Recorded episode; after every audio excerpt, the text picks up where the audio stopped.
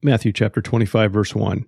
Then the kingdom of heaven will be like ten virgins who took their lamps and went to meet the bridegroom.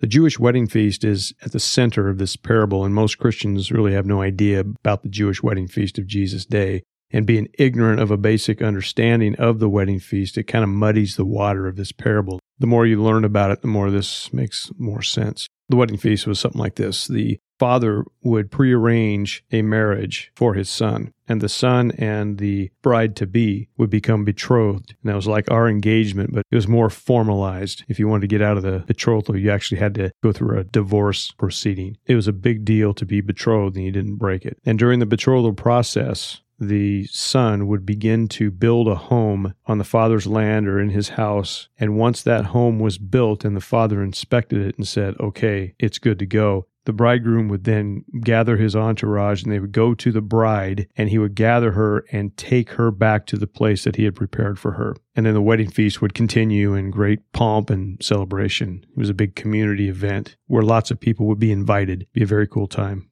And the bride would not necessarily know the time the bridegroom was going to come. So she had to be ready, prepared to leave at a moment's notice. And then once the wedding feast started, it lasted seven days. And that's where they would consummate their marriage through their physical intimacy. And then they would live happily ever after. And that was the idea. So you can look online for ancient Jewish weddings and give it some attention. And those familiar with the New Testament will find a parallel in the coming of Christ for his church. And the church is called the bride. And in Revelation chapter 19 talks about the marriage supper of the Lamb and the Lamb being Jesus. So in this parable, there are 10 virgins or unmarried women in the wedding party. In this time, it was expected that an unmarried woman or a man would be a virgin unless there was a death of a spouse. So the bride had 10 bridesmaids who were all awaiting the sound of the horn that would be blown by the bridegroom announcing his coming. And then they would get up and they would go to the feast. Verse 2 Five of them were foolish, and five were wise. Verse 3 For when the foolish took their lamps, they took no oil with them. So lamps were vital for the feast because the bridegroom likely would come at night and at an hour no one expected. And so it's going to be dark. So you needed a light not only to see, but to be part of that wedding procession. And they may have thought that, well, maybe there'll be oil there, which was foolish, and they disregarded their responsibility to bring oil. And as a bridesmaid, you kind of need to know what's going on in the wedding. Verse 4 But the wise took flasks of oil with their lamps, and they were responsible. And they understand they would need more oil than the lamp could hold, so they carried extra. It's like going camping and carrying an extra can of gas for the trip into the mountains. By this, they not only showed that they were responsible, but also they showed that they were serious about their role and they cared about the wedding. Verse 5 As the bridegroom was delayed, they all became drowsy and slept. So there was a lengthy delay, and even though they didn't know the hour, the time was kind of expected. They kind of had an idea. The time of the coming, it wasn't a complete mystery. They knew it would be soon, but the very hour was not revealed, and now it's dragging on. Verse 6 But at midnight there was a cry, Here is the bridegroom, come out and meet him. It's showtime. Verse 7 Then all those virgins rose and trimmed their lamps. So imagine all these bridesmaids awakening, trying to rush out and get ready, checking their hair, fixing their dresses, and getting their lamps ready. It'd be chaos. So they got their lamps and they prepped the wicks and they lit them. Verse 8 And the foolish said to the wise, Give us some of your oil, for our lamps are going out. They didn't expect the delay, and now they're ready to go, but their lamps are running empty. So what do you do when you're irresponsible? Well, you ask a responsible person to help you out, and they said no. Verse 9, but the wise answered, saying, Since there will not be enough for us and for you, go rather to the dealers and buy for yourselves. Go get your own oil.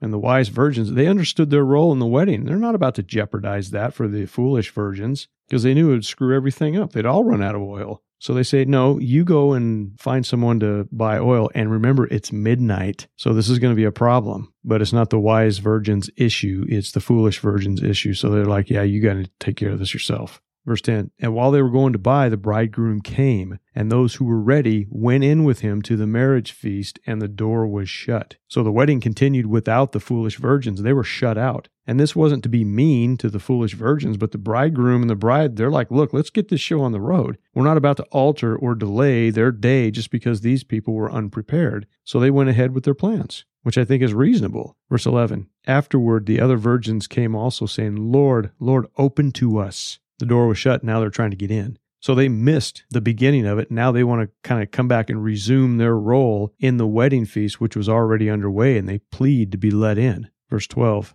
But he answered, Truly I say to you, I do not know you. They had missed the entire bridal procession in their absence. Not only that, if you read up on the Jewish wedding feast, you'll find that in the East, during the times of Jesus, it was customary to carry 10 lamps during the bridal procession. It's kind of business as usual. So imagine everyone in the procession saying, Hey, why do you guys only have five lamps? This would be a point of embarrassment for the couple. When my daughter got married, there was a team of type A moms helping to organize the wedding, one of which was my wife, and every detail was nailed down at least twice. If there would have been a major problem like half the bridesmaids not showing up, that would have been an embarrassment to everybody, and they'd have been really upset. So imagine being the wedding coordinator here at a wedding, and in the middle of it, five unknown young women show up wanting in. The procession is over, everyone's at their place, and the wedding feast is uh, well underway. So bringing in these five unknown people would be very irritating not only to the coordinator who must now stop the ceremony and begin rearranging things, but it also brings shame upon the family of the couples. It's like, hey, you screwed our wedding up. Now you want to come in and, you know, nah,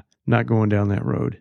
Verse 13 Watch therefore, for you do not know neither the day nor the hour.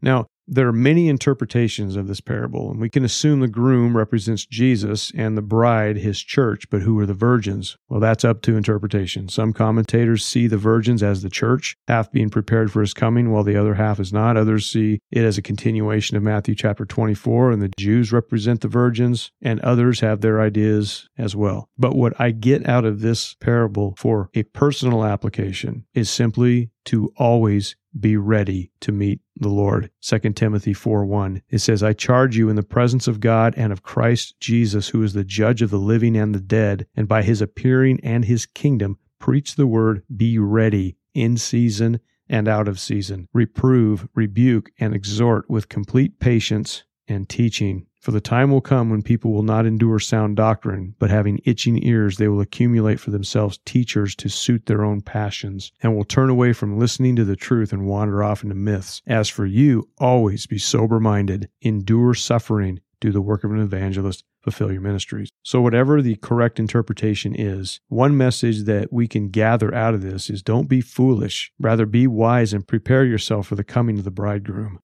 When I separated from the military, I knew the day that I was going to end my enlistment. And as the day approached, it became more sobering. Anxiety, fear, excitement, uncertainty, and all these things, they filled my mind. But I knew that that day was coming and I needed to be ready. So, preparation for that day when I would be taken away from my current life and brought to another place, and in my case, back home from overseas, that's where my new life would begin. So we prepared as best we could, and when we made the jump, it was pretty smooth. But I saw so many people who were in similar circumstances who made the jump and they weren't ready. And some were disastrous for them, their families. Why? Because they were foolish in their preparations. They had not saved money, rather, they were in debt. They had no plan. They had not developed any real transitional skills that were abundant if you wanted to venture out and learn them. They didn't do any of that kind of stuff. And if you kept in touch with them, it's like, yeah, they're not doing that good. Some of them did because they prepared. And in this parable, some were foolish and some were wise. And the wise were blessed, the foolish suffered. And when we think about this parable with an eternal perspective, there's one jump. That's it. And preparation is crucial and expected by the Lord. He expects us to be prepared. And He's always reaching out to us, getting us ready for the jump. But how we respond is on us. And if we want to play this life as a fool and not hold fast in our faith in Jesus, then we're in danger of hearing that same thing that the foolish virgins heard when the moment arrived I do not know you. So be ready, surrender to Jesus, obey his word, forsake the sin that is so prevalent in our lives. We all have to do this. It's the same for everybody. And don't think that those churchy people who seem to have it all together don't have battles in their lives that are horrendous. They do. I know that. I know lots of people who deal with battles that are just as raunchy as the battles of those outside of church. But those who are wise, they find strength in Jesus to overcome these things. And in our own lives, the things that God hates that we love, we need to get rid of those things. That's where the victory is. 1 John 5 4, but everyone who has been born of God overcomes the world. And this is the victory that has overcome the world, our faith. Our faith opens up that door to God's grace pouring into our lives. So be ready, believe, and be blessed. Thank you.